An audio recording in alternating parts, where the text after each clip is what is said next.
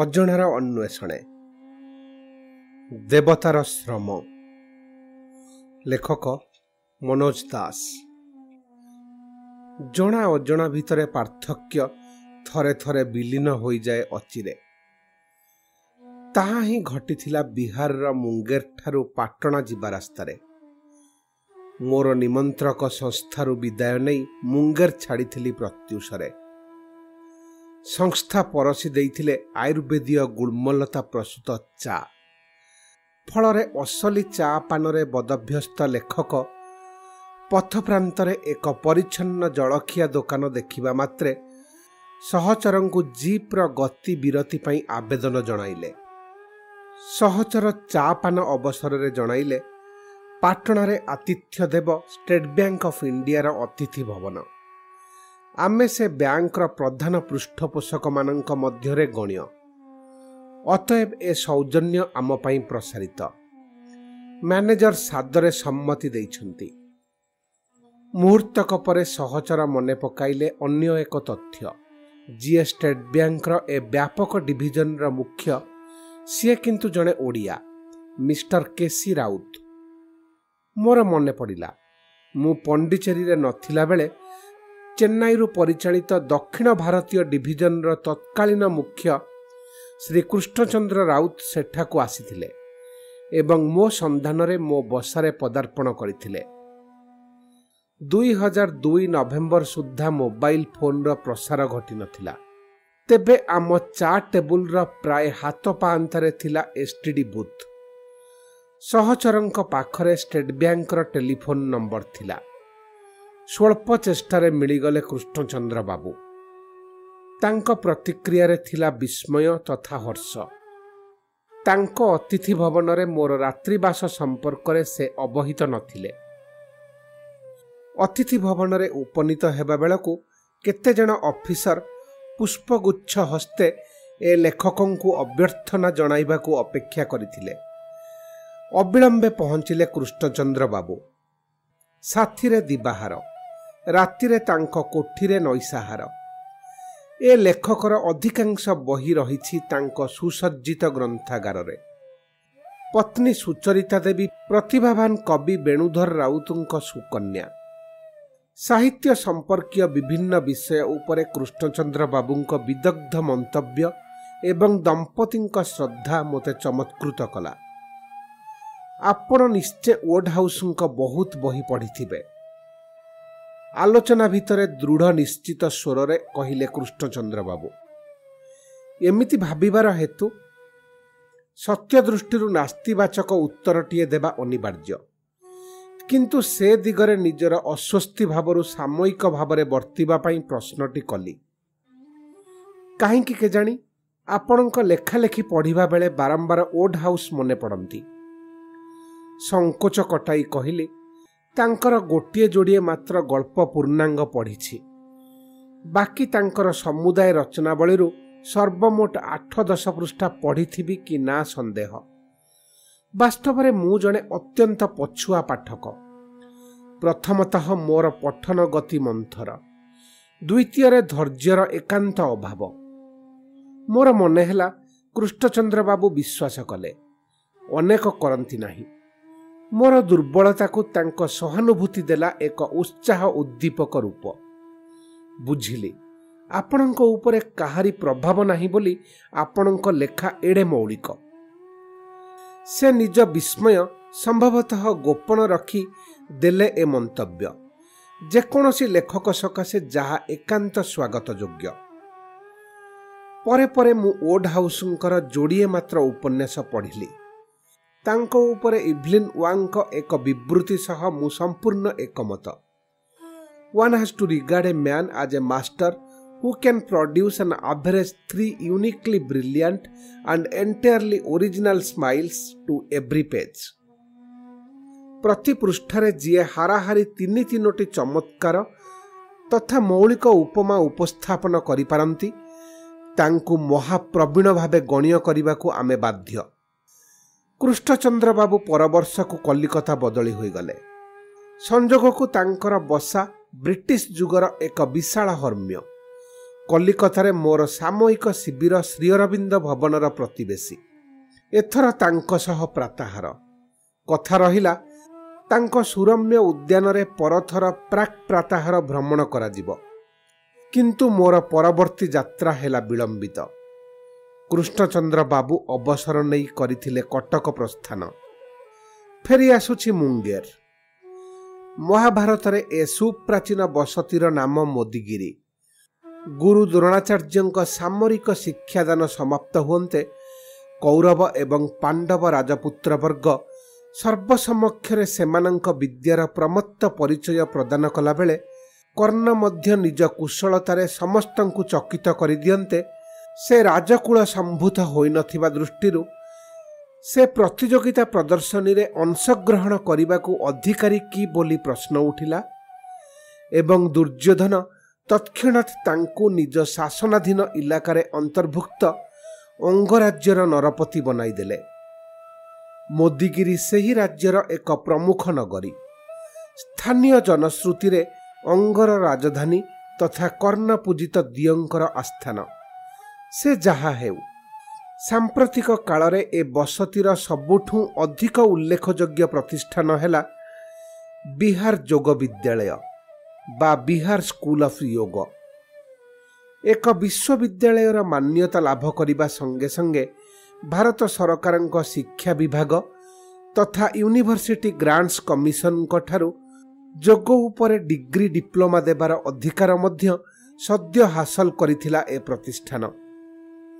ଦୁଇ ହଜାର ଦୁଇ ନଭେମ୍ବରରେ ଏହାର ପ୍ରଥମ ସମାବର୍ତ୍ତନରେ ମୁଖ୍ୟ ଅତିଥିର ଭୂମିକା ତୁଲାଇବା ନିମନ୍ତେ ନିମନ୍ତ୍ରିତ ହୋଇ ଆସିଥିଲା ଏ ଲେଖକ।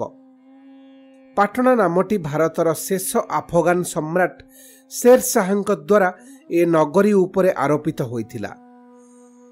କେଡ଼େ ଚମତ୍କାର ଥିଲା ଏହାର ପ୍ରାଚୀନ ନାମ ତିନୋଟି କୁସୁମପୁର ପୁଷ୍ପପୁର ଏବଂ ପାଟଳିପୁତ୍ର।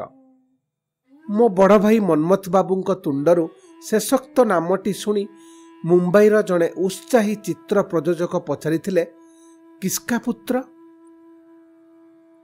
ଏକଦା ନଗରୀକୁ ବର୍ଣ୍ଣାଢ୍ୟ କରୁଥିଲା ପାଟଳି ପୁଷ୍ପର ବିପୁଳତା। ଷଷ୍ଠ ଶତାବ୍ଦୀର ଦାଣ୍ଡିନ୍ଙ୍କ ଭାଷାରେ ପୁଷ୍ପପୁର ବା ପାଟଳିପୁତ୍ର ଅନ୍ୟ ସବୁ ନଗରୀର ମହତ୍ଵ ବିଚାର ଦିଗରେ କଷଟି ପଥର। ଖ୍ରୀଷ୍ଟପୂର୍ବ ପଞ୍ଚମ ଶତାବ୍ଦୀରେ ରାଜା ବିମ୍ବିସାରଙ୍କୁ ମୃତ୍ୟୁମୁଖକୁ ଠେଲି ଠେଲି ନେଇସାରି ପୁତ୍ର ଅଜାଶତ୍ରୁ ମଗଧର ସିଂହାସନ ଆରୋହଣ କରିବା ଉତ୍ତାରୁ ଗଙ୍ଗା ଏବଂ ସୋଣ ନଦୀର ମିଳନସ୍ଥଳୀରେ ଦୁର୍ଗଟିଏ ନିର୍ମାଣ କରିଥିଲେ। ସେ ଥିଲେ ଉଭୟ ମହାବୀର ଜିନ୍ନ ଏବଂ ଗୌତମ ବୁଦ୍ଧଙ୍କ ସମସାମୟିକ ଏବଂ ବୁଦ୍ଧ ବିରୋଧୀ ଦେବଦତ୍ତର ଜଣେ ବନ୍ଧୁ। ଅଜାତଶତ୍ରୁଙ୍କ ପୁତ୍ର ଉଦୟନଙ୍କ ରାଜୁତି ବେଳେ ନଗରୀ ବିକାଶ ଲାଭ କରିଥିଲା। ଖବର ପାଇ ବିଶିଷ୍ଟ ହିନ୍ଦୀ କବି ଅରୁଣ କମଳ ଆସି ପହଞ୍ଚି ଯାଇଥିଲେ। ସେ ଓ ତାଙ୍କ ବନ୍ଧୁ ଦୁଇଜଣ ସ୍ଥାନୀୟ ଲେଖକଙ୍କ ଗ୍ରହଣରେ ସମ୍ରାଟ ଅଶୋକଙ୍କ ସ୍ମୃତିବାହିତ ନଗରୀର କେତେକ ଐତିହାସିକ ଅବଶେଷ ପରିଦର୍ଶନ କରିଥିଲି। ଯେଉଁ ଅଶୋକଙ୍କ ରାଜତ୍ୱ ଏଚ୍ ଜି ୱେଲ୍ସଙ୍କ ଭାଷାରେ ମାନବ ଜାତିର ବିକ୍ଷୁବ୍ଧ ଇତିହାସରେ ଏକ ଉଜ୍ଜଳ ବିଶ୍ରାନ୍ତିର ସମୟ। ଅବଶ୍ୟ ମୋର ବିଶେଷ ଆକର୍ଷଣ ଥିଲା ପ୍ରାୟ ନବେ କିଲୋମିଟର ଦୂରବର୍ତ୍ତୀ ନାଲନ୍ଦା। ପ୍ରାଚୀନ ପୃଥିବୀର ଗୌରବୋଜ୍ୱଳ ଶିକ୍ଷାୟତନମାନଙ୍କ ମଧ୍ୟରେ ଅନ୍ୟତମ। ଦୁର୍ଗମ ଗିରିକାନ୍ତର ଅତିକ୍ରମ କରି ଅରଣ୍ୟ ଭିତରେ ଦସ୍ୟୁ କବଳିତ ହୋଇ ପ୍ରାଚ୍ୟର ବହୁ ରାଜ୍ୟରୁ ବିଦ୍ୟାର୍ଥୀ ବର୍ଗ ଆସି ଏ ବିଶ୍ୱବିଦ୍ୟାଳୟରେ ଅଧ୍ୟୟନ କରୁଥିଲେ। ଯାହାଙ୍କ ସ୍ମୃତି କଥା ଏ ପ୍ରତିଷ୍ଠାନର ଏକ ବିଶେଷ ପ୍ରାମାଣୀୟ ବିବରଣୀ ଭାବରେ ଐତିହାସିକମାନଙ୍କ ଦ୍ୱାରା ଗୃହୀତ ସେ ହେଲେ ସପ୍ତମ ଶତାବ୍ଦୀର ଚୀନରୁ ଆଗତ ବିଦ୍ୱାନ ଓ ଗବେଷକ ହୁଏଙ୍ଗସାଙ୍ଗ। ଏମନ୍ତ ତାଙ୍କ ଅଭିଜ୍ଞତା। ଏଠାରେ ଥିବା ଜିଜ୍ଞାସୁମାନଙ୍କ ସଂଖ୍ୟା କେତେ ହଜାର? ସେମାନେ ଧୀମାନ ତଥା ବିଚକ୍ଷଣ। ସେମାନଙ୍କ ଭିତରୁ ଅନେକଙ୍କ ସୁନାମ ଦୂରଦୂରାନ୍ତରରେ ବିଦିତ। ସେମାନଙ୍କ ଆଚରଣ ନିର୍ମଳ ତଥା ନିଷ୍କଳୁଷ। ସେମାନେ ଆନ୍ତରିକତା ସହକାରେ ନୀତି ନିୟମ ପାଳନ କରନ୍ତି। ଏଠାକାର ଶୃଙ୍ଖଳା କଠୋର। ଏଠାକାର ଅନ୍ତେବାସୀମାନଙ୍କୁ ସମ୍ମାନ ମିଳେ ଭାରତର ଯେକୌଣସି ରାଜ୍ୟରେ। ସେଥିପାଇଁ କେତେକ ମିଛରେ ନାଲନ୍ଦାରେ ଶିକ୍ଷା ଲାଭ କରିଥିବାର ପ୍ରଚାର କରନ୍ତି। ହୁଏନ୍ସା ଆହୁରି ବି ଲେଖିଛନ୍ତି ଏଠାରେ ବିଦ୍ୟାର୍ଜନ କରିବାର ଅଭିଳାଷ ନେଇ ଆସୁଥିବା ବ୍ୟକ୍ତିବର୍ଗଙ୍କୁ ପ୍ରବେଶ ତୋରଣ ପାଖରେ ହିଁ କେତେକ ପ୍ରଶ୍ନର ଉତ୍ତର ଦେବାକୁ ପଡ଼ୁଥିଲା। ଦଶ ଜଣରେ ସାତ ଆଠ ଜଣ ଅକୃତ କାର୍ଯ୍ୟ ହେଉଥିଲେ। ମାତ୍ର ଦୁଇ ତିନି ଜଣ ଉତ୍ତୀର୍ଣ୍ଣ ଯୁବକଙ୍କୁ ପୁନର୍ବାର ପରୀକ୍ଷା କରାଯାଉଥିଲା। ହୁଏତ ଶେଷ ପର୍ଯ୍ୟାୟ ମାତ୍ର ଜଣେ ନିଜ ଅଧିକାର ସାବ୍ୟସ୍ତ କରିପାରୁଥିଲେ। ଏକଦା ରାତିରେ ହୁଏଂସା ଦେଖିଥିଲେ ଏକ ଦୁଃସ୍ୱପ୍ନ। ବିଶ୍ୱବିଦ୍ୟାଳୟର ବିଶାଳ ଅଟ୍ଟାଳିକାମାନ ଉଭେଇ ଯାଉଛନ୍ତି। ଜନମାନବ ଶୂନ୍ୟ ଜଳାଭୂଇଁ ବ୍ୟାପୀ ଇତସ୍ତତଃ ବିଚରଣ କରୁଛନ୍ତି ପଲେ ମହିଷ। ବହୁ ବର୍ଷ ପରେ ହୁଏଂସାଙ୍କ ସେ ଦୁଃସ୍ୱପ୍ନ ହେଲା ବାସ୍ତବରେ ପରିଣତ। ପାଷାଣ୍ଡ ବକ୍ତିଆର ଖିଲଜି ଏ ପ୍ରତିଷ୍ଠାନ ଛାରକାର କରିଦେଲା। ନବତଳ ବିଶିଷ୍ଟ ପାଠାଗାର ହେଲା ବିଶାଳ ପାଉଁଶ ଗଦାରେ ପରିଣତ। ଏକ ତିବ୍ବତୀୟ ଗ୍ରନ୍ଥ ଅନୁସାରେ ପରବର୍ତ୍ତୀ ସମୟରେ ମୁଦ୍ରିତ ଭଦ୍ର ନାମକ ଜଣେ ସନ୍ଥ ତାଙ୍କର ଆୟାସ ଏବଂ ପ୍ରଭାବ ଯୋଗେ ପ୍ରତିଷ୍ଠାନର ପୁନରୁଦ୍ଧାର କରିଥିଲେ ଅନ୍ତତଃ ପ୍ରତୀକାତ୍ମକ ଭାବରେ। ପାଠାଗାରର ବିଧ୍ୱସ୍ତ ତିନି ଅଟ୍ଟାଳିକାରୁ ସେ ଗୋଟିଏ ରତ୍ନଦଧିର ପୁନଃ ନିର୍ମାଣ ମଧ୍ୟ କରିଥିଲେ। କିନ୍ତୁ ସ୍ତିମିତ ପ୍ରାଣ ନାଲନ୍ଦାକୁ ଚୂଡ଼ାନ୍ତ ମୃତ୍ୟୁମାଡ଼ ମିଳିଲା ବିଦେଶାଗତ କୌଣସି ପାଷାଣ୍ଡଠାରୁ ନୁହେଁ। କ୍ରୋଧ ଚଣ୍ଡାଳର କ୍ରୀତଦାସ ବନିଥିବା ଦୁଇ ତାନ୍ତ୍ରିକଙ୍କଠାରୁ।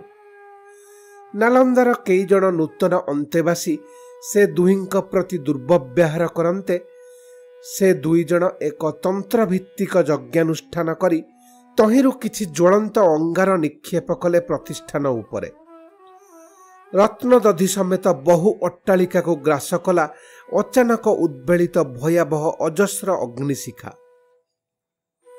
ନାଲନ୍ଦା ଦର୍ଶନର ଦୁଇ ବର୍ଷ ପୂର୍ବରୁ ଏକ ଶୀତ ସନ୍ଧ୍ୟାରେ ଚୀନରେ ଅବସ୍ଥିତ ହୁଏଙ୍ଗସାଙ୍କ ସୁରକ୍ଷିତ ସୁପରିଚାଳିତ ସମାଧି ମନ୍ଦିର ଆଗରେ ଠିଆ ହୋଇ ସେ ଅନନ୍ୟ ପରିବ୍ରାଜକଙ୍କ ସ୍ମୃତି ପ୍ରତି ଶ୍ରଦ୍ଧାଞ୍ଜଳି ଜ୍ଞାପନ କରୁଥିଲି। ମାର୍କୋପୋଲୋଙ୍କ ସ୍ମୃତିଚାରଣ କଥା ଛାଡ଼ିଦେଲେ ହୁଏଙ୍ଗସାଙ୍କ ଭ୍ରମଣ ବୃତ୍ତାନ୍ତ ଭଳି ଇତିହାସ ଦୃଷ୍ଟିରୁ ଶିକ୍ଷାପଦ ଏବଂ ବର୍ଣ୍ଣନା ଦୃଷ୍ଟିରୁ ଚିତ୍ତାକର୍ଷକ ବିଗତ ଯୁଗର ଅନ୍ୟ କୌଣସି ଭ୍ରମଣ ବୃତ୍ତାନ୍ତର ପରିଚୟ ମୋତେ ଜଣାନାହିଁ ସ୍ତିମିତ ଆଲୋକରେ ଦେଖୁଥିଲି ତାଙ୍କ ପ୍ରତିମୂର୍ତ୍ତି ସହିତ ସଂରକ୍ଷିତ ଭାରତୀୟ ବୌଦ୍ଧ ସାହିତ୍ୟ ରାଶି। ମୃଦୁ ମୃଦୁ ବର୍ଷା ହେଉଥିଲା। ପାଗୋଡ଼ା ଆରୋହଣ କରିପାରିଲି ନାହିଁ। ତାଙ୍କ ଗମ୍ଭୀର ଦର୍ଶନ ମୂର୍ତ୍ତିକୁ ସଶ୍ରଦ୍ଧ ନମସ୍କାର ଜଣାଇଥିଲି। ଷଷ୍ଠ ଶତାବ୍ଦୀ ବେଳକୁ ସମ୍ଭବ ହୋଇଥିଲା ବୌଦ୍ଧ ଧର୍ମର ବ୍ୟାପକ ପ୍ରଚାର। ଚୀନରେ ବୌଦ୍ଧ ସାହିତ୍ୟର ଅଭାବ ନଥିଲା। ତାହା ସୁଲଭ ନହେଲେ ମଧ୍ୟ। ଅନେକ ବୌଦ୍ଧ ଧର୍ମାବଲମ୍ବୀ ମଧ୍ୟ ଥିଲେ। କିନ୍ତୁ ଆବାଲ୍ୟ ହୁଏଙ୍ଗସାଙ୍କ ମନରେ ଏକ ଧାରଣା ବଦ୍ଧମୂଳ ହୋଇଥିଲା ଯେ ତାଙ୍କ ଦେଶର ସାହିତ୍ୟରେ ବା ବକ୍ତୃତାରେ ବୌଦ୍ଧ ଦର୍ଶନର ଠିକ୍ ବ୍ୟାଖ୍ୟା ମିଳୁନାହିଁ। ବୌଦ୍ଧ ଧର୍ମର ଉଚ୍ଚ ଭାରତବର୍ଷକୁ ଆସି କୌଣସି ପ୍ରାମାଣ୍ୟ ଗୁରୁ କିମ୍ବା ସ୍ୱନାମଧନ୍ୟ ପ୍ରତିଷ୍ଠାନରେ ଶିକ୍ଷା ଲାଭ ନ କଲେ ଜୀବନର ଲକ୍ଷ୍ୟ ବ୍ୟର୍ଥ ହେବ। ସେତେବେଳେ ଚୀନର କୌଣସି ନାଗରିକ ସମ୍ରାଟଙ୍କ ବିନାନୁମତିରେ ବିଦେଶ ଯିବା ଥିଲା ନିଷିଦ୍ଧ। ହୁଏଙ୍ଗସା ଯଥାବିଧି ଆବେଦନ କଲେ। କିନ୍ତୁ ତାହା ଅଗ୍ରାହ୍ୟ ହେଲା। ସେ ନେଲେ ଲୁଚି ଛପି ସୀମାନ୍ତ ଅତିକ୍ରମ କରିବାର ସିଦ୍ଧାନ୍ତ।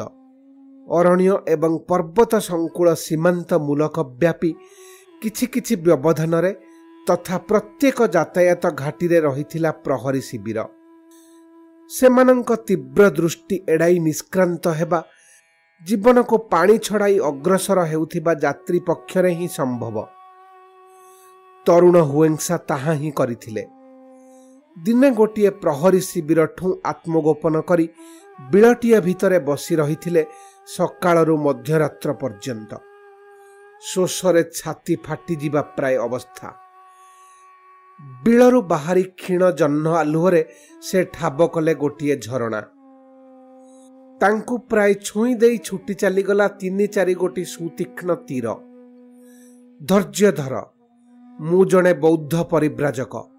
ସେ ପାଟି କରି କହିଲେ ଭାଗ୍ୟକୁ ସେ ଶିବିରର ଅଧ୍ୟକ୍ଷ ଥିଲେ ଜଣେ ବୌଦ୍ଧ ଧର୍ମୀ। ଯାତ୍ରୀ ତେଣୁ ରକ୍ଷା ପାଇଗଲେ। ଥରେ ଏକାଧିକ୍ରମେ ଚାରିଦିନ ସେ ପିଇବାକୁ ମୁନ୍ଦିଏ ପାଣି ପାଇଲେ ନାହିଁ। ତାଙ୍କର ଏକମାତ୍ର ସାଥୀ ଘୋଡ଼ାଟି ମଧ୍ୟ ମୃତପ୍ରାୟ। ଅର୍ଦ୍ଧନିଦ୍ରା ଅର୍ଦ୍ଧମୂର୍ଚ୍ଛା ଅବସ୍ଥାରେ ସେ ଶୁଣିଲେ ଏକ ବଳିଷ୍ଠ କଣ୍ଠସ୍ୱର ସତ୍ୟର ସନ୍ଧାନୀ ଏମିତି ହତାଶ ହେଲେ ଚଳିବ? ସେ ଉଠି ବସିଲେ।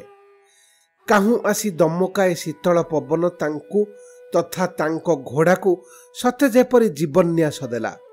ସେ ଘୋଡ଼ା ଉପରେ ବସିବା ମାତ୍ରେ ସେ ଜୀବଟି ତାଙ୍କ ନିର୍ଦ୍ଦେଶ ନ ମାନି କୌଣସି ଏକ ଦିଗରେ ହେଲା ଧାବମାନ। ସେ ପହଞ୍ଚିଲେ ଏକ ମରୁଦ୍ୟାନରେ। ତହିଁ ମିଳିଲା ସୁଶୀତଳ ପାଣି ସ୍ୱାଦିଷ୍ଟ ଫଳମୂଳ। କିଛି ଦିନ ପରେ ସେ ଆସି ପହଞ୍ଚିଲେ ତୁର୍ଫାନ ରାଜ୍ୟରେ। କେମିତି କେଜାଣି ସମ୍ଭବତଃ ଉପରୋକ୍ତ ବୌଦ୍ଧ ପ୍ରହରୀର ସୌଜନ୍ୟରୁ ତୁର୍ଫାନର ଚୀନ ଦେଶୀୟ ରାଜା ଜଣେ ଜ୍ଞାନୀ ପରିବ୍ରାଜକ ଭାରତ ଅଭିମୁଖେ ଅଗ୍ରସର ହେଉଥିବାର ସମ୍ବାଦ ପାଇ ପ୍ରବଳ ଉତ୍ସାହରେ ତାଙ୍କୁ ଶଙ୍ଖୋଳିବାକୁ ଛକି ରହିଥିଲେ। ତାଙ୍କ ନିଯୁକ୍ତ ଗୁପ୍ତଚରମାନେ ତାଙ୍କୁ ଦିନକର ସନ୍ଧ୍ୟାରେ ଦେଖି ପକାଇ ତତ୍କ୍ଷଣାତ୍ ରାଜଭବନର ଅଭିମୁଖେ ଗତିପଥ ବଦଳାଇବାକୁ ବାଧ୍ୟ କଲେ। ମଧ୍ୟରାତ୍ରରେ ସେ ପହଞ୍ଚିଲେ ନବରୀରେ। ପାତ୍ରମିତ୍ର ସମଭିବ୍ୟାହାରରେ ରାଜା ତାଙ୍କୁ ଅଭ୍ୟର୍ଥନା ଜଣାଇଲେ। ପରିବ୍ରାଜକ କ୍ଳାନ୍ତ।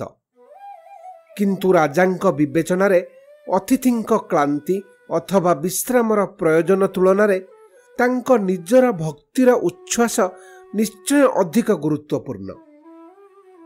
ପରେ ପରେ ପହଞ୍ଚିଲେ ଦାସୀ ପରିବୃତା ରାଣୀ ଭୋର ହେଲାଣି। ଅଭ୍ୟର୍ଥନାର ସମାପ୍ତି ଅଛି। ପରିବ୍ରାଜକ ସେ ସମ୍ଭାବନା ନ ଦେଖି ମିନତିପୂର୍ଣ୍ଣ କଣ୍ଠରେ କହିଲେ ହେ ମହାମହିମ ରାଜାରାଣୀ ଆପଣମାନେ ବିଶ୍ରାମ କରନ୍ତୁ। ବିଶ୍ରାମ?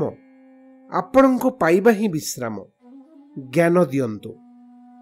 ରାଜା ଦେଲେ ଉତ୍ତର ସଭାସଦମାନେ ରାଜାଙ୍କ ତଡ଼ିତ୍ ବୁଦ୍ଧିରେ ଚମତ୍କୃତ ହୋଇ ତାଙ୍କୁ ବାହାବା ଦେଲେ ଅଗତ୍ୟା ପରିବ୍ରାଜକ ଆହୁରି ନମ୍ର ଭାବରେ କହିଲେ ଏ ପଥିକର ମଧ୍ୟ ଲୋଡ଼ା କିଞ୍ଚିତ ବିଶ୍ରାମ ନହେଲେ ସେ ନିଜେ ଅଜ୍ଞାନ ହୋଇଯିବ କୁଣ୍ଠାଭରେ ରାଜା ତାଙ୍କୁ ଦେଲେ ନିଷ୍କୃତି କିନ୍ତୁ ଦୀର୍ଘ ସମୟ ପାଇଁ ନୁହେଁ ସେ ଯୁଗରେ ରାଜା ଥିଲେ କିନ୍ତୁ ରାଜନୀତି ନଥିଲା ଆମେ ରାଜନୀତି ବୋଇଲେ ଯାହା ବୁଝୁ।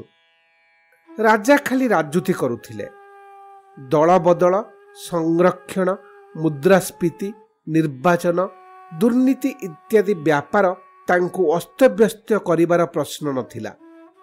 ସେ ଯାହାକୁ ମନ ଦଣ୍ଡ ବା ଉପଢୌକନ ଦେଉଥିଲେ ଓ ମଧ୍ୟେ ମଧ୍ୟେ ସଙ୍ଗୀତ ନୃତ୍ୟାଦି ମାଧ୍ୟମରେ ଚିତ୍ତ ବିନୋଦନରୁ ଛୁଟି ନେଇ ଜ୍ଞାନଚର୍ଚ୍ଚାରେ କାଳକ୍ଷେପଣ କରୁଥିଲେ।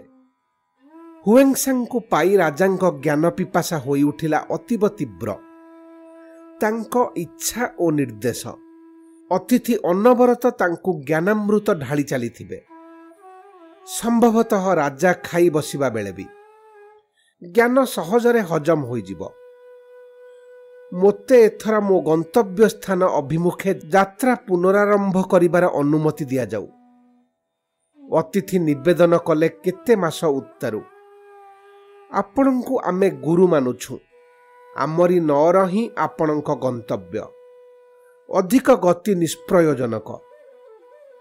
ଏହା ହେଲା ରାଜାଙ୍କ ଦୃଢ଼ ଉତ୍ତର। ଅତିଥିଙ୍କ ଏକ ହିଁ ଆବେଦନ ଏବଂ ରାଜାଙ୍କ ଏକ ହିଁ ପ୍ରତିବେଦନର ବାରମ୍ବାର ପୁନରାବୃତ୍ତି ହେବା ସତ୍ତ୍ୱେ ଯେତେବେଳେ ଅତିଥି ବିଦାୟ ନେବା ନିମନ୍ତେ ସଜବାଜ ହେଲେ ସେତେବେଳେ ରାଜକୀୟ ଭକ୍ତି ସୃଷ୍ଟି କଲା ଭୂମିକମ୍ପ। ଗୋଡ଼ କଚାଡ଼ି ହାତ ମୁଠା କରି ରାଜା ହୁଙ୍କାର ଦେଲେ ଆମ୍ଭ ଶ୍ରଦ୍ଧା ଭକ୍ତିକୁ ଅମାନ୍ୟ କରିବେ? ଏଡ଼େ ସାହସ। ପହଞ୍ଚିଗଲେ କଟୁଆଳ। ଗୁରୁଙ୍କ ସକାଶେ କାରାକକ୍ଷର ଚାବି ହସ୍ତେ। ବେଶ ଗମ୍ଭୀର ଭାବରେ ଶୁଣାଇ ଦେଲେ ହୁଏଂସା। ବନ୍ଦୀ କରିବ ତ? ତାହା ତମେ ମୋର ଅସ୍ଥିମାଳାକୁ ହିଁ କରିବ। ସେ ଚକା ମାରି ବସି ନୟନ ମୁଦ୍ରିତ କଲେ। ଦିନେ ଦୁଇ ଦିନ ତିନି ଦିନ ବିତିଗଲା। କ୍ରମେ ତାଙ୍କ ନିଶ୍ୱାସ କ୍ଷୀଣ ହୋଇ ଆସିଲା ସନ୍ଥ ଅତିଥି ଅନଶନରେ ପ୍ରାଣତ୍ୟାଗ କଲେ ତ ରାଜାଙ୍କର ସର୍ବନାଶ ହୋଇଯିବ। ଚେତି ଉଠିଲେ ରାଜା ମନ୍ତ୍ରୀବର୍ଗଙ୍କ ଚେତାବନୀ ଯୋଗେ। ସମ୍ମୁଖରେ ଆଣ୍ଠୁ ମାଡ଼ି ବସି ସେ କୋମଳତମ କଣ୍ଠରେ କହିଲେ ଗୁରୁଦେବ ଆପଣଙ୍କ ଇଚ୍ଛାରେ ବାଧା ଦେବାକୁ ମୁଁ ଛାର କିଏ? ଆମକୁ ଆଲୋକ ଦେଖାଇବା ନିମନ୍ତେ ଆପଣଙ୍କୁ ଏଠାରେ ବସି ରହିବାକୁ କହୁଥିଲି ସିନା। କରୁଣାପୂର୍ଣ୍ଣ କଣ୍ଠରେ କହିଲେ ଅତିଥି ଭାରତରୁ ପ୍ରତ୍ୟାବର୍ତ୍ତନ ପଥରେ ଏଠାରେ କିଛି ଦିନ ରହିକରି ଯିବି ପନ୍ଦର ବର୍ଷ ପରେ ଅତିଥି ତାଙ୍କ ପ୍ରତିଶ୍ରୁତି ରକ୍ଷା କରିବା ନିମନ୍ତେ ସେ ରାଜ୍ୟ ପାଖକୁ ଆସିଯାଇଥିଲେ କିନ୍ତୁ ସେତେବେଳକୁ ରାଜାଟି ପରଲୋକ ପ୍ରସ୍ଥାନ କରିସାରିଥିବାର ସମ୍ବାଦ ପାଇ ବାଟ ଭାଙ୍ଗି ଚାଲିଗଲେ। ଦୁର୍ଗମ ହିନ୍ଦୁକୁଶ ଭିତରେ ବାରମ୍ବାର ତୁଷାର ଝଡ଼ ଦ୍ୱାରା ଆକ୍ରାନ୍ତ ହୋଇ ସେ ଆଧୁନିକ ଆଫଗାନ ସୀମାନ୍ତରେ ପହଞ୍ଚିଲେ ଯେଉଁ ବିଶାଳକାୟ ବାମିଆନ ବୁଦ୍ଧ ମୂର୍ତ୍ତି ସବୁକୁ ତାଲିବାନମାନେ ବୋମାମାଡ଼ ଦ୍ୱାରା ଧ୍ୱଂସ କଲେ ସେତେବେଳକୁ ତାହାର ନିର୍ମାଣ ଶେଷ ହୋଇଯାଇଥାଏ ଏବଂ ପଥିକ ସେ ବିଗ୍ରହ ସବୁ ଆଗରେ ଅଭିଭୂତ ଅନୁଭବ କରିଥିଲେ। ତହିଁ ଥିଲା ଅନେକ ବିହାର। ବୌଦ୍ଧ ଭିକ୍ଷୁମାନଙ୍କ ଆଶ୍ରମ। ଅବଶେଷରେ ସେ ଉପନୀତ ହୋଇଥିଲେ ଭାରତ ମାଟିରେ। ତୁର୍ଫାନ ରାଜାଙ୍କ ଆଦେଶରେ ତାଙ୍କ ସହାୟତା ନିମନ୍ତେ ପରିବ୍ରାଜକଙ୍କ ସହ ଥିଲେ କୋଡ଼ିଏ ସରିକି ରକ୍ଷୀ। ତଥାପି ତାଙ୍କ ଜୀବନ ବିପନ୍ନ ହୋଇଥିଲା ଗଙ୍ଗା ବକ୍ଷରେ। ଏକ ସ୍ଥାନରେ ନଦୀ ଉପରକୁ ଢଳି ହୋଇ ରହିଥିଲେ ଗହନ ଗଛଲତା। ସେସବୁ ଅଢ଼ୁଆଳରୁ ଲୁଚି ରହିଥିଲେ ଏକ ଦସ୍ୟୁ ଦଳ ସେମାନଙ୍କ ଛୋଟ ଛୋଟ ଡଙ୍ଗା ତଡ଼ିତ୍ ବେଗରେ ଘେରିଗଲେ ହୁଏଙ୍ଗସାଙ୍କ ନୌକା ଚାରିପଟେ। ଯାତ୍ରୀମାନଙ୍କୁ କୂଳକୁ ଠେଲି ନେଇଯାଇ ଦସ୍ୟୁ ଦଳ ସେମାନଙ୍କ ସର୍ବସ୍ୱ ଲୁଣ୍ଠନ କରିବା ସଙ୍ଗେ ସଙ୍ଗେ ପ୍ରତ୍ୟେକ ବ୍ୟକ୍ତିକୁ ଆପାଦମସ୍ତକ ନିରୀକ୍ଷଣ କରିବାକୁ ଲାଗିଲେ। ଶେଷକୁ ଭାରସାମ୍ୟବନ୍ତ ହୁଏଙ୍ଗସାଙ୍କ ଶରୀରଟି ସେମାନଙ୍କର ପସନ୍ଦ ହେଲା। ସେମାନଙ୍କ ଦେବୀଙ୍କ ଆଗରେ ଆଗତ ପ୍ରାୟ ରଜନୀରେ ବଳି ଦେବାର ଆବଶ୍ୟକତା ଦୃଷ୍ଟିରୁ। ଦେଖ ବନ୍ଧୁଗଣ ବୁଝିପାରୁଥିବ ମୁଁ ତୁମ ଦେଶର ଲୋକ ନୁହେଁ। ତମ ଦେଶରୁ ମହାନ ଶିକ୍ଷା ଆହରଣ କରିବା ମାନସରେ ବହୁ କଷ୍ଟ ସହି ଆସିଛି ଦୂର ଦେଶରୁ। ଶାସ୍ତ୍ର ତଥା ଜ୍ଞାନ ସଂଗ୍ରହ ମୋର ଉଦ୍ଦେଶ୍ୟ। ମୋତେ ହତ୍ୟା କଲେ ତମ ଦେବୀ ଖୁସି ହେବେ କି? ସେ ପ୍ରଶ୍ନ କଲେ। ଆରେ ବାବୁ ଆମେ ତମକୁ ହତ୍ୟା କରିବାକୁ ଯିବା କାହିଁକି? ତମର ସୌଭାଗ୍ୟ ତମେ ଦେବୀଙ୍କ ଆଗରେ ବଳି ପଡ଼ିବ। ଦସ୍ୟୁ ଦଳପତି ପରିବ୍ରାଜକଙ୍କ ବିବେକ ଉଦ୍ରେକ କରିବାର ପ୍ରୟାସ କଲେ। ଅତଃ ପରେ ସେମାନେ ପାର୍ଶ୍ୱବର୍ତ୍ତୀ ଅରଣ୍ୟ ଭିତରେ ଗୋଟିଏ ଅନ୍ଧକାରଚ୍ଛନ୍ନ କୁଟୀର ଆଗରେ ଗଙ୍ଗା ମାଟିରେ ବଳି ଦେବୀ ନିର୍ମାଣରେ ମନୋନିବେଶ କଲେ। ଅଦୂରରେ ବସି ଅଶ୍ରୁପାତ କରୁଥାନ୍ତି ପରିବ୍ରାଜକଙ୍କ ସହଚରମାନେ। ଦେଖ ବନ୍ଧୁଗଣ ମୋତେ ଟଣାଭିଡ଼ା କର ନାହିଁ ଶାନ୍ତିରେ ମରିବାକୁ ଦିଅ। ଦସ୍ୟୁବର୍ଗଙ୍କୁ ଏହା କହି ହୁଏଙ୍ଗସା ପଦ୍ମାସନରେ ବସି ମୈତ୍ରେୟ ବୁଦ୍ଧଙ୍କୁ ଧ୍ୟାନ କଲେ। ଧ୍ୟାନାବସ୍ଥାରେ ସେ ଅପରୂପ ଉଜ୍ଜଳ ଏକ ସ୍ୱର୍ଗସମ ଲୋକରେ ପହଞ୍ଚିବାର ଅନୁଭବ କଲେ। ତହିଁ ସମାସୀନ ମୈତ୍ରେୟ ବୁଦ୍ଧ। ନିଜ ସ୍ଥୂଳ ପରିବେଶ ବିସ୍ମୃତ ହୋଇ ପରିବ୍ରାଜକ କେତେ ସମୟ ସେ ଆନନ୍ଦ ଲୋକରେ ଅବସ୍ଥାନ କରିଥିଲେ ତାହା ତାଙ୍କର ହେତୁ ନଥିଲା। ଯେତେବେଳେ କେହି ଜଣେ ତାଙ୍କ ପାଦ ଦୁଇଟିକୁ ପଦ୍ମାସନରୁ ମୁକୁଳାଇ ଆଣି ତହିଁ ଉପରେ ମୁଣ୍ଡ ପିଟିବାକୁ ଲାଗିଲା ସେତେବେଳେ ସେ ଆଖି ଖୋଲିଲେ। ଦେଖିଲେ ଏକ ଭୀଷଣ ବାତ୍ୟା ଯୋଗେ ଗଛଲତା ଭୁଷୁଡ଼ି ପଡ଼ୁଛନ୍ତି। ବଜ୍ର ନିନାଦରେ ପ୍ରକମ୍ପିତ ଚତୁର୍ଦିଗ ଗଙ୍ଗାର ବିକ୍ଷୁବ୍ଧ ଢେଉ ସହସ୍ର ନାଗ ଭଳି ଦଂଶନ କରୁଛି ତୀର ଦେଶକୁ ଆମକୁ କ୍ଷମା କର ହେ ମହାପୁରୁଷ। ଦସ୍ୟୁ ଦଳପତି କହିଲେ ତମକୁ ବଳିଦେଲେ ପ୍ରଳୟ ହୋଇଯିବ ମନେ ହୁଏ। ପ୍ରଳୟ ହେବ କି ନା ମୁଁ ଜାଣେ ନା। କିନ୍ତୁ ଭୟାବହ ପାପ ପ୍ରପୀଡ଼ିତ ହୋଇ ବହୁ ଜନ୍ମ ଧରି ତମେମାନେ ଶାସ୍ତି ପାଉଥିବ। କହିଲେ ପରିବ୍ରାଜକ ତାପରେ ସେ ଦସ୍ୟୁ ଦଳଟିକୁ ସେମାନେ ନାରକୀୟ କର୍ମଧାରା ପରିହାର କରିବାର ଉପଦେଶ ଦେଲେ ଏବଂ ସେମାନେ ତାହା ଗ୍ରହଣ କଲେ ବୋଲି ପରିବ୍ରାଜକଙ୍କର ବିଶ୍ୱାସ ହେଲା। ଯେତେବେଳେ ହୁଏଙ୍ଗସା ନାଲନ୍ଦାରେ ଉପନୀତ ହେଲେ ସେତେବେଳେ ସେ ପ୍ରତିଷ୍ଠାନର ଅଧ୍ୟକ୍ଷ ଥିଲେ ମହାନ ବିଦ୍ୱାନ ଶିଳଭଦ୍ର।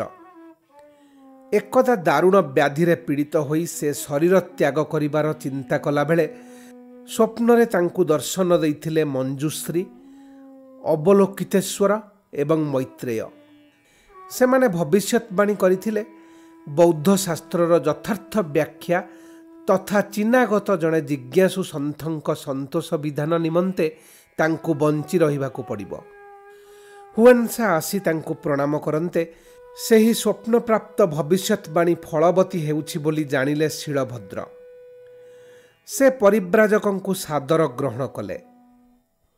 ହୁଏଙ୍ଗସାଙ୍କ ସ୍ମୃତି କଥାର ଅନ୍ତତଃ ତିନୋଟି ଅନୁବାଦ ଏବଂ ଐତିହାସିକ ପଟ୍ଟଭୂମି ବର୍ଣ୍ଣିତ ବ୍ୟାଖ୍ୟା ଏ ଲେଖକ ପାଠ କରିଛି। ମୁଖ୍ୟାଂଶ ସମାନ ତେବେ ତଥ୍ୟ ପରିବେଷଣରେ ଉଣାଧିକ୍ଷ ରହିଛି। ନାଲନ୍ଦାରେ ବିଶାଳ ବୌଦ୍ଧ ବିଶ୍ୱବିଦ୍ୟାଳୟ ପ୍ରତିଷ୍ଠାର ମୁଖ୍ୟ କାରଣ ସେଠାରେ ସ୍ୱୟଂ ବୁଦ୍ଧଦେବ ତିନି ମାସ ଅତିବାହିତ କରି ଶ୍ରଦ୍ଧାସିକ୍ତ ଜିଜ୍ଞାସୁ ବର୍ଗଙ୍କୁ ଉପଦେଶ ପ୍ରଦାନ କରିଥିଲେ। ହୁଏନ୍ସାଙ୍କ ସ୍ମୃତି କଥାର ଗୋଟିଏ ଅନୁଦିତ ସଂସ୍କରଣରେ ରହିଛି ଛୋଟ କିନ୍ତୁ ବଡ଼ ତାତ୍ପର୍ଯ୍ୟପୂର୍ଣ୍ଣ ଏକ ଘଟଣାର ଉଲ୍ଲେଖ। ବନ୍ଧୁଙ୍କ ଅନୁରାଗୀ ଗୋଷ୍ଠୀରେ ଥିଲେ ଜଣେ ଧୀମାନ ଯୁବକ। କ୍ରମେ ସେ ବୁଦ୍ଧଙ୍କ ବାଣୀରେ ଅଧିକରୁ ଅଧିକ ଅନୁପ୍ରାଣିତ ହୋଇ ଭିକ୍ଷୁତ୍ୱ ବରଣ କଲେ।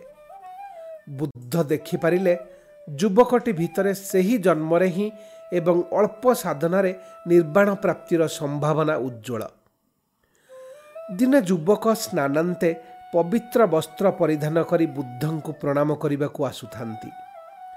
ବୁଦ୍ଧ ସ୍ଥିର କଲେ ଯୁବକଟି ପ୍ରଣିପାତ କଲାବେଳେ ଯଦି ନିର୍ବାଣର ଅଥବା ବୁଦ୍ଧତ୍ୱର ଅଭିପ୍ସା ପୋଷଣ କରୁଥିବ ତେବେ ସେ ତାକୁ ସେହି ଆଶିଷ ପ୍ରଦାନ କରିବେ।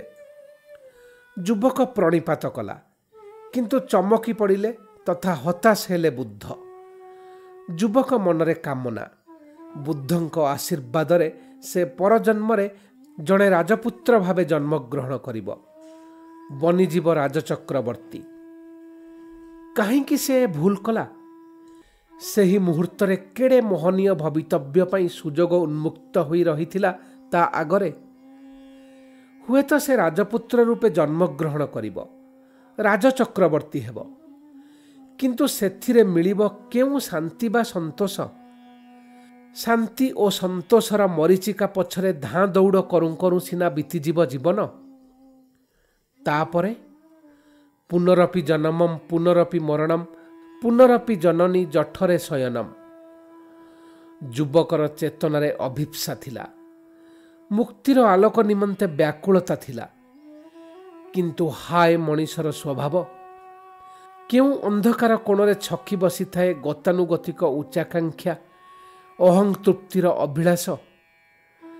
ହଠାତ୍ ଗୋଟାଏ ଦିବ୍ୟ ମୁହୂର୍ତ୍ତରେ ହିଁ ସେ ଅଜ୍ଞାନତା ତାର କରାମତି ସାବ୍ୟସ୍ତ କରେ। ବୃଥା ହୁଏ ଦେବତାର ଶ୍ରମ।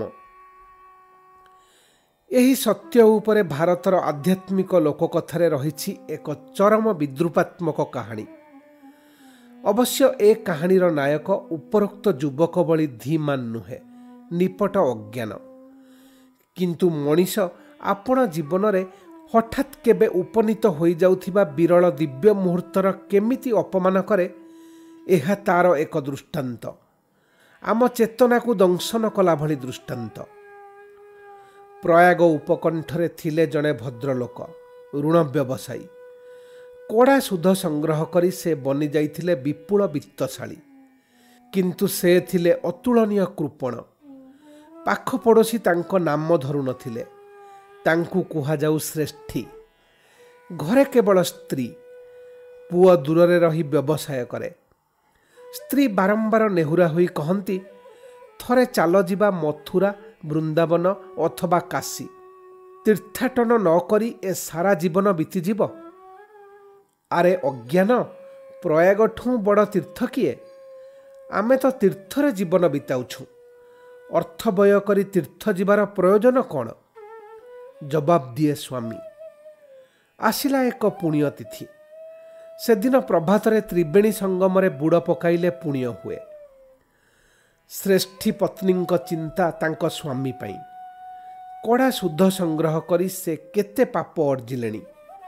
ବୁଡ଼ ପକାଇବା ବେଳେ ଯଦି କିଛି ଧୋଇଧାଇଯାଏ ତୀର୍ଥ ନଗଲ ନାହିଁ। ଚାଲ ଆଗାମୀ ଭୋର ସଙ୍ଗମରେ ବୁଡ଼ ପକାଇ ଆସିବା। ପତ୍ନୀ ପ୍ରସ୍ତାବ ଦେଲେ କ'ଣ ଦରକାର? ଆମ କୂଅ ପାଣି କେଉଁଠୁ ଆସୁଛି? ମାଟି ତଳେ ଯେଉଁ ତ୍ରିବେଣୀ ଧାରା ତହିଁରୁ ତ? ମାତ୍ର ଡାକେ ଦୂରରେ ସଙ୍ଗମ। ଆମେ ଯାଇ ବୁଡ଼ଟିଏ ପକାଇ ଆସିଲେ ହାନି କ'ଣ ହେବ? ହାନି ଅବଶ୍ୟ ହେବ। ଜଳରୁ ଉଠିବା ମାତ୍ରେ କୌଣସି ନା କୌଣସି ବ୍ରାହ୍ମଣ ଆମକୁ ଦେଖିନେବ ଏବଂ ଆଶୀର୍ବାଦଟିଏ ପକାଇ ଦେଇ ହାତ ବଢ଼ାଇ ଦେବ ପଇସା ପାଇଁ। ଶ୍ରେଷ୍ଠୀ ବୁଝାଇ ଦେଲେ ଶୁଣ ଆମେ ଘାଟକୁ ଯିବା ନାହିଁ। ଟିକିଏ ଦୂରରେ ବୁଡ଼ ପକାଇବା। ସ୍ତ୍ରୀ ପ୍ରସ୍ତାବ ଦେଲେ ଅଗତ୍ୟା ରାଜି ହେଲେ ଶ୍ରେଷ୍ଠୀ। ଅନ୍ଧାର ଥାଉଁ ଥାଉଁ ବାହାରିଗଲେ ଦମ୍ପତି। ଘାଟଠୁ କିଛି ଦୂରରେ ଜନହୀନ ସ୍ଥାନରେ ଦୁହେଁ ଜଳରେ ପଶିଲେ। ତୀର ଦେଇ ଅଦୃଶ୍ୟ ଭାବରେ ଯାଉଥିଲେ ଶିବ ଏବଂ ପାର୍ବତୀ। ଆହା ଏହାକୁ ହିଁ କୁହନ୍ତି ପୁଣିଆତ୍ମା। କୋଳାହଳଠୁ ଦୂରରେ ଶାନ୍ତିରେ ପକାଉଛନ୍ତି ବୁଡ଼। ମନ୍ତବ୍ୟ ଦେଲେ ମାତା ପାର୍ବତୀ। ଇଏ ତେବେ ମୋଠୁ ପ୍ରତ୍ୟକ୍ଷ ଭାବରେ ଆଶୀର୍ବାଦ ଲାଭ କରିବାର ଯୋଗ୍ୟ। ନା କ'ଣ କହୁଛ? ଏହା କହି ଶିବ ବ୍ରାହ୍ମଣ ରୂପ ଧରି ଅପେକ୍ଷା କଲେ। ଏବଂ ଶ୍ରେଷ୍ଠୀ କୂଳକୁ ଆସିବା ମାତ୍ରେ ତାଙ୍କ ମୁଣ୍ଡ ଉପରକୁ ହାତ ତୋଳି ତାଙ୍କୁ ଆଶୀର୍ବାଦ ଦେବାକୁ ଆଗଭର ହେଲେ। ଖବରଦାର ରଖ ତମ ଆଶୀର୍ବାଦ। ମୋଠୁ କିଛି ଆଶା କର ନାହିଁ। ରୁକ୍ଷ ଭାବରେ ଶୁଣାଇ ଦେଲେ ଶ୍ରେଷ୍ଠୀ। କୌତୁହଳୀ ଶିବ କହିଲେ ବାବୁ ମୋର ଟଙ୍କା ଲୋଡ଼ା ନାହିଁ। କିନ୍ତୁ ଆଜି ଦିନରେ ଅନ୍ତତଃ ଗୋଟାଏ ପଇସା ଦେଲେ ବି ତମର ପୁଣ୍ୟ ହେବ। ଏହି ମର୍ମରେ କିଛି ବାକ୍ୟର ଆଦାନ ପ୍ରଦାନ ଅନ୍ତେ ଶ୍ରେଷ୍ଠୀ ଗୋଟାଏ ପଇସା ବଦଳରେ ଆଶୀର୍ବାଦ ଗ୍ରହଣ କରିବାକୁ ରାଜି ହେଲେ। ବ୍ରାହ୍ମଣ ରୂପୀ ଶିବ ଯଥାରୀତି ମନ୍ତ୍ରପାଠ ଯୋଗେ ଆଶୀର୍ବାଦ କରି ପଇସାଟି ପାଇଁ ହାତ ବଢ଼ାଇଲେ। ମୁଁ କ'ଣ ପଇସା ଥଳି ଧରି ସ୍ନାନ କରିବାକୁ ଆସିଥାନ୍ତି? ଶ୍ରେଷ୍ଠୀ ଧମକ ଦେଲା ଭଳି ଶୁଣାଇଦେଲେ ଅବଶ୍ୟ ତାହା ବା ତୁମେ କାହିଁକି କରିଥାନ୍ତ? ଠିକ୍ ଅଛି ଚାଲ ମୁଁ ତମ ସାଥିରେ ଯାଇ ତମ ଘରୁ ନେଇ ଆସିବି। ଦୃଶ୍ୟ ଭାବରେ ଶିବ ଏବଂ ଅଦୃଶ୍ୟ ଭାବରେ ପାର୍ବତୀ ଶ୍ରେଷ୍ଠୀଙ୍କୁ ଅନୁସରଣ କଲେ। ଘରେ ପହଞ୍ଚିବା ମାତ୍ରେ ଜିଭ କାମୁଡ଼ି ପକାଇ ଶ୍ରେଷ୍ଠୀ କହିଲେ ମୋର ମନେ ନଥିଲା ଆଜି ଘରେ ମୋଟେ ଖୁଚୁରା ପଇସା ନାହିଁ। ବେଶ ତିନି ଦିନ ପରେ ଆସିବି। ଶିବ ବିଦାୟ ନେଲେ। କିନ୍ତୁ ହାଜର ହେଲେ ତିନି ଦିନ ଅନ୍ତେ। ତମେ କିଭଳି ବ୍ରାହ୍ମଣ ହେ? ଆଜି ଗୁରୁବାର ବୋଲି ହେତୁ ନାହିଁ। ଗୁରୁବାର ଦିନ ଘରୁ ପଇସା ବାହାର କରାଯାଏ। ବିରକ୍ତ ହୋଇ କହିଲେ ଶ୍ରେଷ୍ଠୀ। ଶିବ ଫେରିଗଲେ। ଏହାପରେ ମଧ୍ୟ ଆଉ ଦୁଇ ତିନି ଥର ତାଙ୍କୁ ଫେରିବାକୁ ପଡ଼ିଲା। କିନ୍ତୁ ସେ ପୁନର୍ବାର ଆସିଲେ। ଏଥର ଘର ବାରନ୍ଦାରେ ଥାଇ ଶ୍ରେଷ୍ଠୀ ଯେମିତି ଦେଖିଛନ୍ତି ଶିବଙ୍କୁ ତାଙ୍କ ଫାଟକ ବାହାରେ ଚଟାପଟ ଘର ଭିତରକୁ ଆସି ପତ୍ନୀଙ୍କୁ ଶିଖାଇଲେ କହିଦେବ ମୁଁ ହଠାତ୍ ରାତିରେ ମରିଗଲି। ଟିକିଏ କାନ୍ଦି ପକାଇବ ଏହା କହି ଶ୍ରେଷ୍ଠୀ ଖଟ ଉପରେ ଶୋଇଲେ। ପତ୍ନୀଙ୍କଠୁ ତାଙ୍କ ବିୟୋଗ ବାର୍ତ୍ତା ପାଇ ବ୍ରାହ୍ମଣ ବେଶୀ ଶିବ କହିଲେ ମା ତୋ ସ୍ୱାମୀର ସ୍ୱଭାବ ଯେମିତି ସେଥିଯୋଗୁଁ କୌଣସି ପାଖ ପଡ଼ୋଶୀ ତା ସତ୍କାର କରିବେ ସେ ଆଶା ନାହିଁ। ଦାୟିତ୍ୱ ମୋ ଉପରେ ଛାଡ଼ିଦେ। ମୁଁ ତାକୁ ନେଇଯାଇ ତ୍ରିବେଣୀ ସଙ୍ଗମରେ ବିସର୍ଜନ ଦେବି। ପତ୍ନୀ କିଛି କହିବା ପୂର୍ବରୁ ଶିବ ଶ୍ରେଷ୍ଠୀକୁ ଟେକି ନେଇ ବାଟ ଚାଲିଲେ। କିଙ୍କର୍ତ୍ତବ୍ୟ ବିମୁଢ଼ା ପତ୍ନୀ ଉଭୟଙ୍କୁ ଅନୁଧାବନ କଲେ। ସେମାନେ ପହଞ୍ଚିଲେ ତ୍ରିବେଣୀ ସଙ୍ଗମରେ। ଯେତେବେଳେ ଶ୍ରେଷ୍ଠୀ ବୁଝିଲେ ବ୍ରାହ୍ମଣ ତାଙ୍କୁ ଅବିଳମ୍ବେ ସ୍ରୋତ ଭିତରକୁ ଫୋପାଡ଼ି ଦେବେ ସେ ଚଟାପଟ ଓହ୍ଲାଇ ପଡ଼ି କହିଲେ ବ୍ରାହ୍ମଣ ପ୍ରବର ତମେ କେଡ଼େ ମହାପୁରୁଷ ସତେ? ତମ ସ୍ପର୍ଶରେ ମୁଁ ଜୀବନ ଫେରି ପାଇଲି। ତମକୁ ପ୍ରଣାମ ସତବାର ପ୍ରଣାମ ଭୋଳା ଶିବ ସେତେବେଳେ ହଠାତ୍ କରୁଣା ବିଗଳିତ ହୋଇ କହିଲେ ଆରେ ପୁଅ ମୁଁ ବ୍ରାହ୍ମଣ ବା ମହାପୁରୁଷ ମାତ୍ର ନୁହେଁ ମୁଁ ଶିବ। ତୋ ପ୍ରଣାମ ଗ୍ରହଣ କଲି। କ'ଣ ବର ମାଗୁଛୁ ମାଗେ? ଶିବ ନିଜ ରୂପ ଅନ୍ତତଃ କିଞ୍ଚିତ୍ ମାତ୍ରାରେ ପ୍ରକଟ କଲେ। ଯାହା ମାଗିବି ତମେ ଦେବଟି? ଶ୍ରେଷ୍ଠୀ କବୁଲ କରାଇ ନେବା ମାନସରେ ପଚାରିଲେ। ଅବଶ୍ୟ ଦେବି ଶିବ ସସ୍ମିତ ସ୍ୱୀକୃତି ଦେଲେ। ତେବେ ମୋତେ ସେ ପଇସାଟି ପାଇଁ ଆଉ ହରକତ କର ନାହିଁ। ସେତେକ ଛାଡ଼ିଦିଅ। ତଥାସ୍ତୁ କହିଲେ ବିକଳ ଶିବ। ଅଦୃଶ୍ୟ ପାର୍ବତୀ ଦୀର୍ଘ ନିଶ୍ୱାସ ତ୍ୟାଗ କଲେ।